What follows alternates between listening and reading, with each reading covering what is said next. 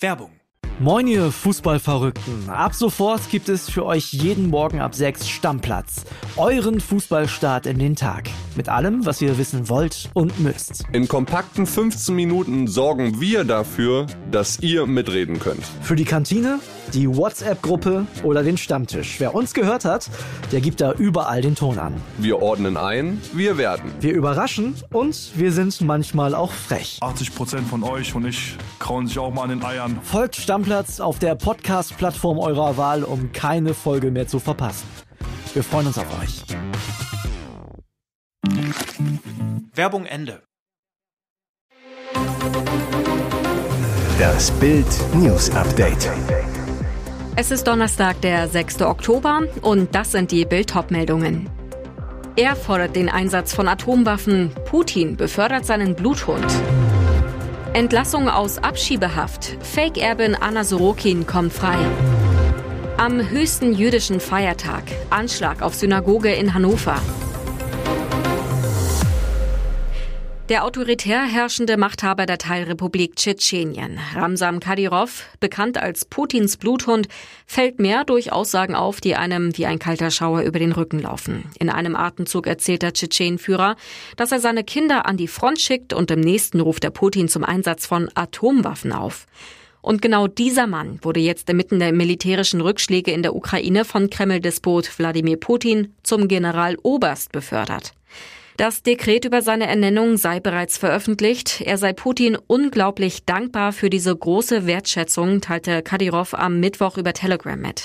Generaloberst ist hinter Marschall und Armeegeneral der dritthöchste Dienstgrad der russischen Streitkräfte. Der Kreml hatte am Montag den heldenhaften Beitrag Kadyrovs zur Offensive in der Ukraine gelobt. Tschetschenische Einheiten kämpfen im Land an der Seite der russischen Streitkräfte. Darunter ist auch Kadyrovs unter dem Namen Kadyrovsee bekannte berüchtigte persönliche Miliz. Endlich eine gute Nachricht. Der Preis für europäisches Erdgas ist am Mittwoch tatsächlich merklich gefallen und erreicht ein Zwei-Monatstief. Der Terminkontrakt für niederländisches Erdgas sank am Mittwochvormittag um rund 6 Prozent auf 160 Euro für eine Megawattstunde. Mit 155 Euro erreichte er zeitweise den niedrigsten Stand seit Ende Juli. Großes Aber, die Erdgaspreise befinden sich damit jedoch weiter im historischen Vergleich auf einem sehr hohen Niveau. Jetzt gibt es zwar keine Entwarnung, aber es gibt einen Hoffnungsschimmer. Fakt ist, Russland will nach einem kurzen Lieferstopp wieder Gas durch Österreich nach Italien pumpen. Es sei mit den italienischen Abnehmern eine Lösung des Problems gefunden worden, teilte der russische Staatskonzern Gazprom am Mittwoch mit. Sorgen hinsichtlich Versorgungsengpässe diesen Winter könnten durch einen jüngsten Bericht der Internationalen Energieagentur gedämpft worden sein, schreiben die Rohstoffexperten der Commerzbank. Nur falls keine Energiesparmaßnahmen erfolgten, so wie Flüssiggas nur in geringem Maße importiert werde, dürften laut IEA die Gasspeicher auf ein kritisches Niveau von 5 Prozent fallen. Aktuell liegt der Gasspeicherstand bei 92,5 Prozent. Feiger Anschlag, während die Gläubigen beteten. Am höchsten jüdischen Feiertag Yom Kippur ist am Mittwoch an einer Synagoge in Hannover ein Fenster beschädigt worden. Wie die Hannoversche Allgemeine berichtet, wurde während des Gottesdienstes gegen 19 Uhr ein Stein oder ein anderer harter Gegenstand durch ein Bleiglasfenster an der Frauenempore geworfen. Die Polizei bestätigte den Vorfall, ermittelt derzeit noch. Michael Fürst, der Vorsitzende der Gemeinde, sagte, es ist das erste Mal in Hannover, dass so etwas passiert. Es spricht viel dafür, dass jemand über den Zaun geklettert ist. Das können keine Kinder gewesen sein. Der Anschlag weckt schlimme Erinnerungen an das Attentat von Halle vor drei Jahren, auch an Yom Kippur. Nach dem Anschlag hatten sich die jüdischen Gemeinden in Niedersachsen mit der Landesregierung nach langen Verhandlungen darauf verständigt, die Sicherheitsvorrichtungen zu verstärken. Die Arbeiten an der Synagoge in Hannover sollten demnächst beginnen. Pflichtaufgabe gemeistert, nun kann Bayern kommen. Borussia Dortmund siegt vor dem Duell am Samstag gegen den großen Konkurrenten FC Bayern beim FC Sevilla mit 4 zu 1. Überragend Jude Bellingham. Bildnote 1,0. Mit 19 Jahren und 98 Tagen führt er als drittjüngster Kapitän der Champions League Geschichte seine Mannschaft zum Sieg. Der FC Sevilla verliert das Champions League-Spiel gegen Borussia Dortmund am Ende deutlich. Als Schiedsrichter Maurizio Mariani die Partie abpfeift, feiert aber das Stadion in Sevilla. Der Grund, bereits vor dem Spiel war durchgesickert, dass Trainer Lopetegui unabhängig vom Ausgang entlassen wird. Nur 30 Minuten nach Abpfiff dann die offizielle Bestätigung durch den FC Sevilla. Lopetegui wird entlassen. Rein in den Knast, raus aus dem Knast, wieder rein und raus. Hochstaplerin Anna Sorokin soll auf Kaution aus der Abschiebehaft raus. Als angebliche deutsche Millionenerbin Anna Delvey zockte sie jahrelang die New Yorker High Society ab und erschlich sich ein exklusives Luxusleben. Dafür wanderte sie ins Gefängnis, wurde entlassen, um nur sechs Wochen später wieder verhaftet zu werden. Jetzt ist also die Freiheit erneut ganz nah. Sorokin war zuletzt 17 Monate lang in Gewahrsam der US-amerikanischen Einwanderungs- und Zollbehörde, weil sie ihr Visum überzogen hatte. Ein Richter entschied nun, dass sie aus dem Gefängnis entlassen werden kann. Die Deutschrussin ist dann zumindest so lange frei, bis das Einwanderungsgericht in letzter Instanz sein Urteil fällt, ob sie in den USA bleiben darf oder nach Deutschland abgeschoben wird. Neben dem Hinterlegen einer Kaution in Höhe von 10.000 Dollar soll Anna unter Hausarrest stehen und wird rund um die Uhr elektronisch überwacht. Außerdem wurde ihr die Nutzung aller Social-Media-Plattformen, einschließlich Instagram, Twitter, Facebook und TikTok, verboten. Allein auf Instagram hat sie eine Million Follower. Und jetzt weitere wichtige Meldungen des Tages vom Bild Newsdesk. Bundesregierung holt vier ISIS-Frauen aus Syrien zurück. Eine war in Terrorplanung verwickelt. Die Bundesregierung hat nach Bildinformationen vier deutsche Frauen aus Syrien zurückgeholt, die sich dem Islamischen Staat angeschlossen hatten. Darunter Marcia M. aus Niedersachsen. Die Elektrotechnikerin hatte sich gemeinsam mit ihrem Ehemann Ogus nach Syrien abgesetzt. Er war als Vorstandsmitglied des inzwischen verbotenen deutschsprachiger Islamkreis Hilfesheim eng mit dem Prediger Abu Wallah verbunden, der mittlerweile zu zehn Jahren Haft verurteilt wurde. Beide waren in die Planungen eines IS-Anschlags involviert. Demnach sollten Zellen von jeweils zwei Terroristen zeitversetzt nach Deutschland entsendet werden.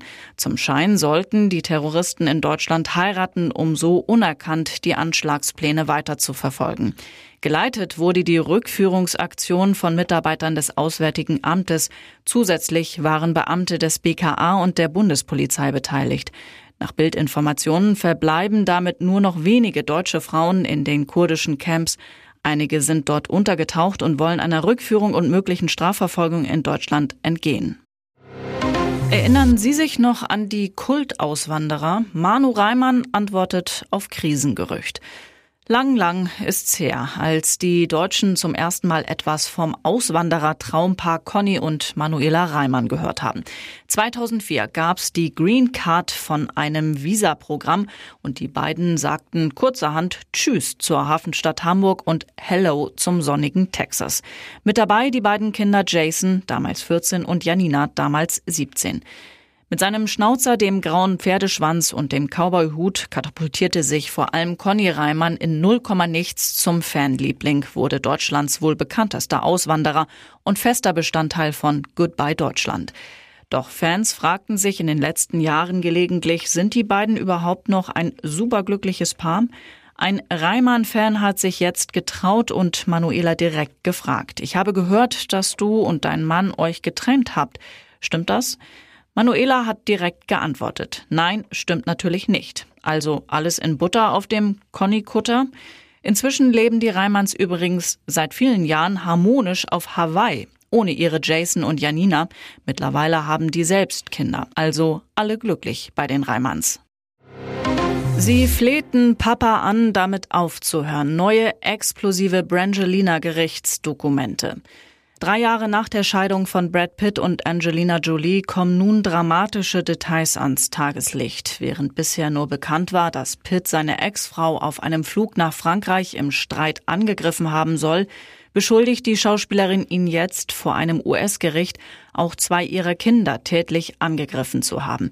Pitt soll demnach auch Bier und Rotwein über seine Kinder geschüttet, Angelina an den Haaren gepackt, gegen eine Wand geschleudert und geschüttelt haben. Weiter heißt es, Einige der Kinder flehten Pitt an, damit aufzuhören.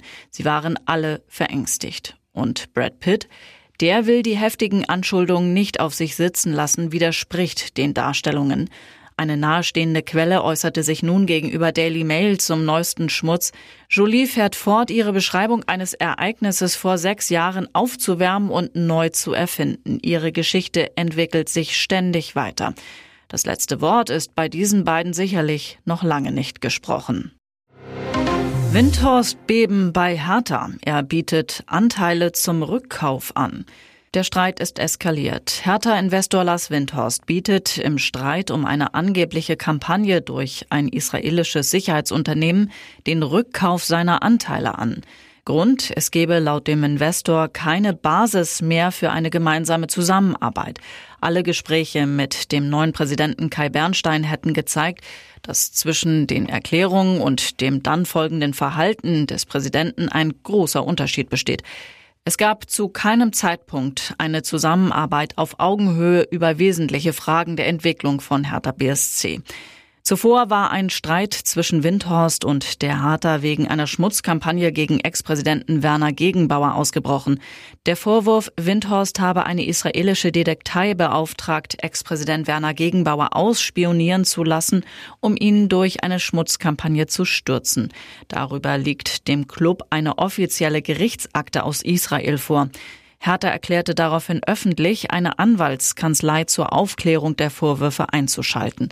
Auf eine Bildnachfrage gab es sowohl von Windhorst als auch von Hertha dazu keine Stellungnahme. Weitere spannende Nachrichten, Interviews, Live-Schalten und Hintergründe hört ihr mit Bild TV Audio. Unser Fernsehsignal gibt es als Stream zum Hören über TuneIn und die TuneIn-App auf mehr als 200 Plattformen, Smart Speakern und vernetzten Geräten.